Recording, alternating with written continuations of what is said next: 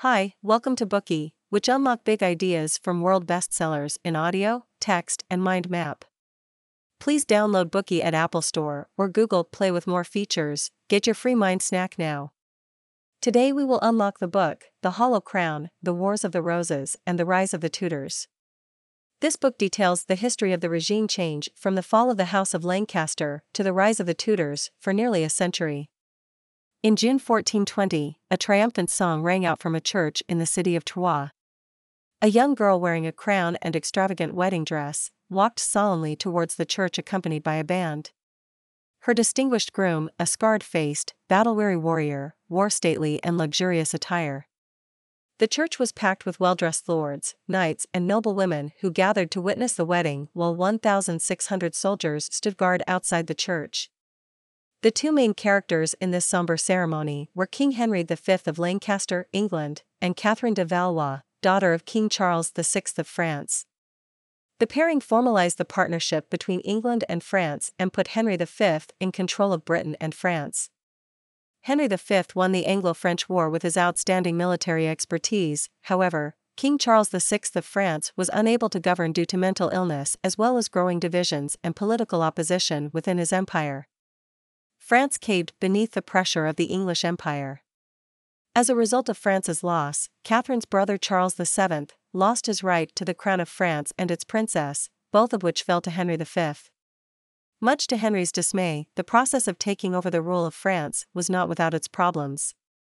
The exiled Charles VII and his followers were insubordinate to the new crown, and Henry, without even having time to enjoy his honeymoon, was forced to engage them in battle. In 1420, after the war came to a temporary standstill, Henry brought his wife back to England. A year later, Catherine became pregnant and gave birth to a son, but her husband was unable to witness the birth of his son as he was embattled in a war in France. A few months after Catherine gave birth, still in France, Henry contracted dysentery, a disease that causes intestinal damage as well as severe dehydration and is often fatal. He was no exception. He died soon after falling ill, never to return to England, nor to see his infant son. Henry's death opened Pandora's box. The Lancaster dynasty would be on the decline after his death, and England would enter nearly a century of chaos and turmoil. What events led to the fall of the Lancaster dynasty? What turmoil did England experience? How did the chaos end? We can look for the answers to these questions in this Bookey. Next, we'll look at the main content of this book in three parts. Part 1 The Fall of the House of Lancaster. Part 2 The Three Stages of the Outbreak of the Wars of the Roses. Part 3 The Disappearance of the Threat of Restoration, Rise of the Tudor Dynasty. Part 1 The Fall of the House of Lancaster. Many factors can lead to the demise of a dynasty, but the blame for the decline of the Lancaster dynasty can be placed upon the rulers. The rulers who succeeded Henry V after his death were less resourceful than he was, and even though countless outstanding people strove to support the monarchy throughout his reign, they were unable to turn the tide in favor of the dynasty. The following is part 1, wherein we will discuss the decline of the House of Lancaster. Henry V knew he had little time to live after he learned that he had contracted dysentery.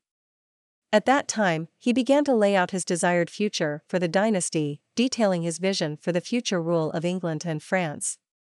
He declared his son Henry VI, who was less than one year old at the time, inherit the throne. His decision left the infant's oldest brother, John Duke of Bedford, in charge of French affairs, and the youngest brother, Humphrey Duke of Gloucester, to care for Henry VI along with his grandfather, the Duke of Exeter but no detailed preparations could alleviate the uneasiness of putting a baby on the throne. In August 1422, Henry V died from his illness. Two months later, King Charles VI of France passed away, and Henry VI, the son of Henry V, along with the French Princess Catherine, officially became the joint monarchs of the two kingdoms. However, Charles VI's son, Charles VII, still maintained considerable power. Under common law, the British royal crown is inherited by the ruler's children, or if childless, by the closest relative. This ensured that sovereignty would remain in the family's hands after the death of the king, which meant that the throne would be inherited by immediate blood relatives after the death of the king, to the exclusion of everyone else. In the case of a rebellion against this system, the nobles would combine their forces in unity against them. Henry IV, the father of Henry V, founder of the Lancaster dynasty, faced such resistance.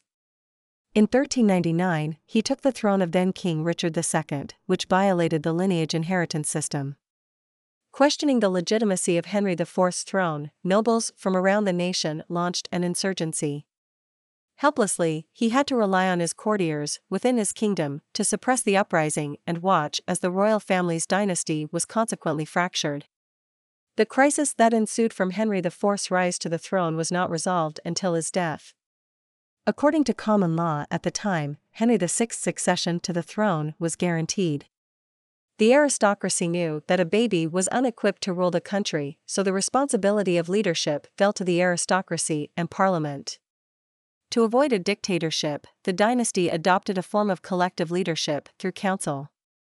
The decree strictly maintained the authority of the infant king, and all matters were carried out only after Henry VI stamped his seal of the state. This model of acting rule, while seemingly absurd, did largely preserve the dynasty's stability. By the time Henry VI grew into his leadership role, things were going more poorly than the officials expected. In 1435, England's rule of France became precarious after the Duke of Bedford lost a war against Charles VII. England and France conducted peace talks, however, during these talks, England not only failed to achieve its aims, but also prompted the two conflicting parties in the French Civil War to reach a peace agreement in support of Charles VII. The Duke of Bedford's death shortly thereafter was another great blow to the British. He held immense power over military and political apparatus, and he was integral in maintaining peace and stability in England while playing a primary role in the rule of France. In the months following the death of the Duke of Bedford, Charles VII led two major parties in their offensive against the English forces, and successfully reclaimed large areas of French territory. Faced with growing tensions, the English populace grew anxious for Henry VI to take power as soon as possible. In October 1435, the King's Council assembled and officially put Henry VI in power. But despite high expectations, Henry VI did not inherit his father's political talents, and his rule proved disappointing. He made many costly decisions and proved his poor negotiation skills in signing pardons or revising documents that would drain his coffers. On one occasion, he approved a petition that cost 2,000 marks, and the following day he granted away the constableship and stewardship of a castle, which cost another thousand marks. Henry VI's incompetent rule also led to diplomatic problems. In 1445, Henry married Margaret, the daughter of a French noble, and then held peace talks with France. English officials had hoped to reach an agreement with France through the peace talks to preserve their full sovereignty over the land they had conquered. But the French disagreed. They refused to sign the final treaty, agreeing only to a two decade truce and to cede Maine to Margaret's father. Due to the constant lobby of Margaret and Charles VII, Henry VI believed returning Maine would herald the blessing of peace between England and France, and thus agreed to their request. However, this consent put his government in a difficult spot. Hard won lands would be surrendered in return for mere talks and promises from the French. Many nobles regarded this agreement as humiliating and disastrous for England. The arrangement greatly reduced the authority of English rule in France and made England appear weak internationally. Civilians and soldiers stationed in Maine were also very unhappy with the decision, and complaints about Henry VI increased. By 1449, after France had violated the armistice by capturing Normandy, the anger of the English people had reached an irreconcilable state. They believed traitors surrounded the king and that they had led the country to failure. In response, they launched a rebellion. The rebellion broke out around Kent. A man named Jack Cade gathered a crowd intending to get rid of the king's treacherous officials. Henry VI sent two delegations to suppress the rebellion but failed to eliminate the rebels. The deteriorating situation frightened many officers and soldiers, who demanded that the king disposes of the traitors as the rebels requested, or else they would defect to the rebel camp. Under such pressure, Henry arrested a baron to calm the anger of his officers and men. However, the rebels were not content, and the situation grew tenser. Henry abandoned London and took refuge in the north. Cade later led the rebel army to capture London and began slaughtering prisoners. Fortunately, the mayor and city council members who remained in London managed to gather an army to try to suppress the rebellion.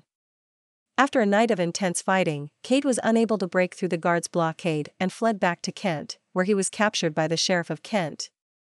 Although Cade's rebellion failed, a state of restlessness lingered throughout England. Many people had placed their hopes for national rejuvenation on the then Lieutenant of Ireland, Richard, Duke of York. Many of the rebels had publicly declared their wishes for the Duke of York to return as king. To help put down the rebellion, Richard, Duke of York, left Ireland without the permission of Henry VI and returned to England to attempt to save the country. The Duke of York's return was warmly welcomed by the public, but he was met with suspicion by the king and his courtiers. The government officials suspected that the Duke of York was a part of the rebellion and did everything in their power to prevent his return. Despite his wishes, the powerless Duke of York could not prevent the demise of the Lancaster dynasty and watched it fall. That concludes part 1, where we learned that the Lancaster dynasty was in decline. The root cause of the decline of the Lancaster dynasty was the British system of royal succession, which often ran the risk of putting unqualified leaders on the throne. Although England had a lot of talented people that could potentially fill the throne, they were not ready to do away with the royal succession system. The country needed a strong monarch to unite the whole country and keep it functioning in an orderly manner. Instead, the lineage succession system ended up putting a baby on the throne, causing massive public discord. Henry VI lacked political talent, which led to repeated setbacks in national diplomacy. Popular discontent widened among the people who eventually revolted against the monarch and brought about the end of the Lancaster dynasty. Today we are just sharing limited content. To unlock more key insights of world class bestseller, please download our app. Just search for B O O K E Y at Apple Store or Google Play. Get your free mind snack now. Dir hat dieser Podcast gefallen? Dann klicke jetzt auf Abonnieren und empfehle ihn weiter. Bleib immer auf dem Laufenden und folge uns bei Twitter, Instagram und Facebook. Mehr Podcasts findest du auf meinpodcast.de.